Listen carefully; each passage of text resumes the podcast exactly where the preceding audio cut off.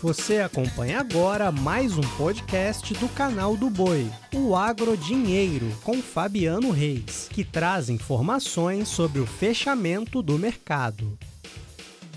Alô, amigos do podcast AgroDinheiro, começamos a edição desta quarta-feira, 1º de junho. E olha, vou falar hoje a respeito do fechamento do mercado da soja, recuperando-se um pouco da forte queda desta última terça-feira. Tem uma entrevista com o analista de mercados norte-americano Aaron Edwards, que participa direto da Flórida conosco, e vou começar falando sobre a queda do preço do milho. Bom, o primeiro ponto é que já falamos várias vezes por aqui, tendência de preço de milho é de recuo. E esse começo de colheita pelo Brasil tem mostrado uma retirada, uma colheita dos talhões, principalmente no Mato Grosso, com uma forte produtividade, vai dando de 120 a 150 sacas por hectare. Uma situação normal para quem plantou no cedo.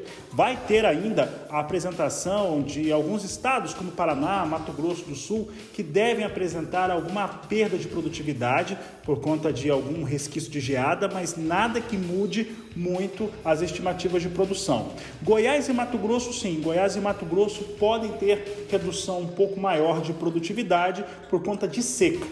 Mas olha só, já havíamos previsto por aqui, como eu disse, no podcast AgroDinheiro, também no meu programa, no Agricultura BR, no Canal do Boi. O milho segue despencando. Mais uma vez, o mercado futuro do milho refletiu os primeiros e bons resultados de colheita da segunda safra brasileira. E julho fechou com R$ 87,10 a saca, queda de 1,5%. Setembro, R$ 89,80 a saca de 60 quilos, queda de 2,30%. Novembro, R$ 92,20 a saca de 60 quilos, queda de 2,12%.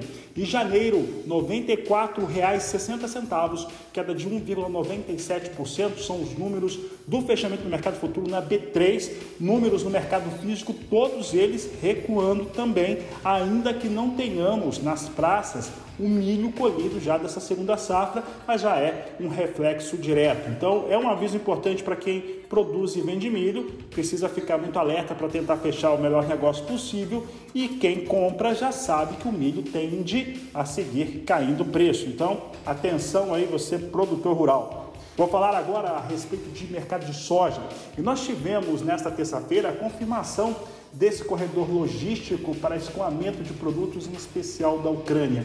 Isso mexeu demais com o mercado, principalmente o mercado do trigo. O mercado do trigo nesta terça-feira chegou a cair 7%. Milho se aproximou de 6% e soja caiu quase 3%. O que ocorre é que soja tem um cenário próprio, tem fundamentos muito importantes que mostram um cenário de muito aperto global. A oferta e demanda global é muito acertada, falta soja no mundo. Perder um grão de soja aí faz falta. Então, ontem esse cenário trouxe um impacto negativo em todo o mundo e aqui no Brasil também. Para falar a respeito deste assunto, eu converso com o analista de mercados norte-americano Aaron Edwards, que participa conosco. Aaron, como que este cenário que eu descrevi agora, ele acaba influenciando também o mercado da soja, que tem fundamentos muito sólidos no momento em relação às suas negociações? Boa tarde. Boa tarde, você falou muito bem. Os fundamentos não mudaram. Tem um pouco mais de previsão de chuva que pode ajudar a lavoura norte-americana, e o Brasil está colhendo milho, mas assim, a grosso modo não mudaram. Agora, quem que está vendendo? São os fundos especulativos, que têm mantido uma posição comprada muito grande já há muito tempo, e eles estão vendo oportunidades de começar a se desfazer dessas posições compradas, que eles são especuladores, compraram, subiu, e eles estão procurando momentos para sair, e já faz várias semanas que eles vêm descartando suas posições compradas de uma forma um pouco mais tímida. E aí ontem foi exatamente o que você falou, saiu a notícia, os especuladores saíram primeiro do trigo, milho caiu junto com o trigo, e a soja tem operado tanto ontem quanto hoje como um mercado com mais força, mas não resistiu as quedas nas outras duas commodities e acompanhou. Aaron, e quando nós falamos especificamente do mercado de soja, que eu quero comentar com você soja, milho e trigo, né? Quando eu penso em trigo e milho, eu sempre olho que é um mercado que é muito ligado ao outro, né? Você tem ali trigo, quando movimenta automaticamente milho, milho também, sendo subindo, ou seja, em queda. Já a soja, ela tem fundamentos mais distintos, um pouco mais independentes destas outras duas e está com um cenário de fundamentos muito ajustado em relação à oferta e demanda global, né? Então, para o produtor rural, seja nos Estados Unidos, seja aqui no Brasil, como é que ele deve ver, interpretar esses cenários, por exemplo, de saída de fundos, os fundos que a gente espera que inclusive saiam a partir do dia 20 de junho, a mais para o final do mês, comece a sair mais de uma maneira mais volumosa, mas o que ele pode esperar deste começo, primeira quinzena do mês de junho? Muito bem, eu acho que inclusive nós já conversamos aqui no programa sobre a relação do preço da soja e o preço do milho. Se você olhar para essa relação, nós temos visto o milho tendo dificuldade ou o preço caindo e a soja se sustentando um pouco mais. E essa relação vem se ajustando, ou seja, a soja negociando com mais força do que o milho.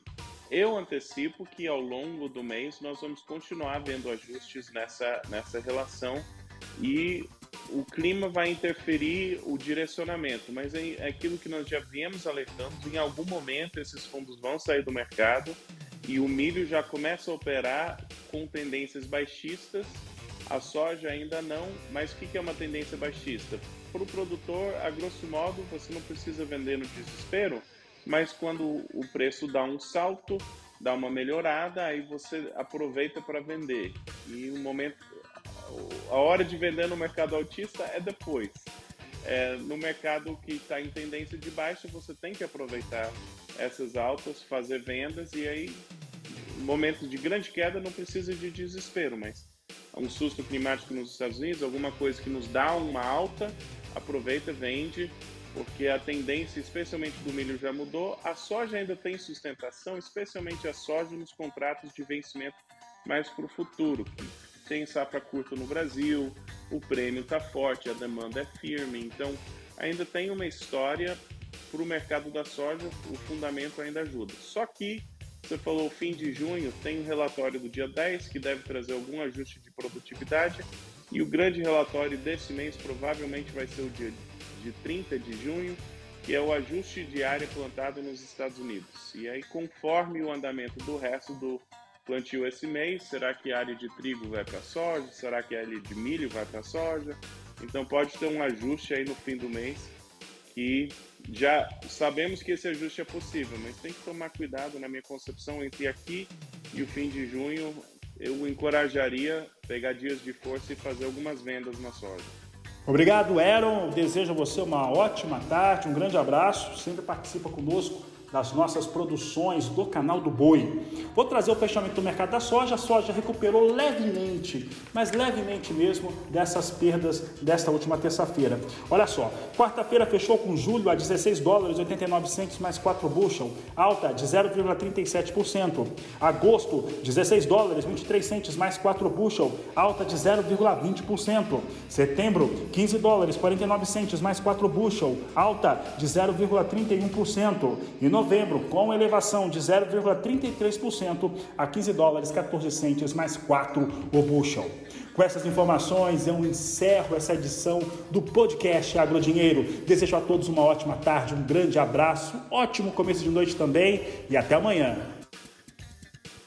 Você acompanhou o podcast AgroDinheiro. Para mais informações, acesse o nosso portal sba1.com. Até a próxima!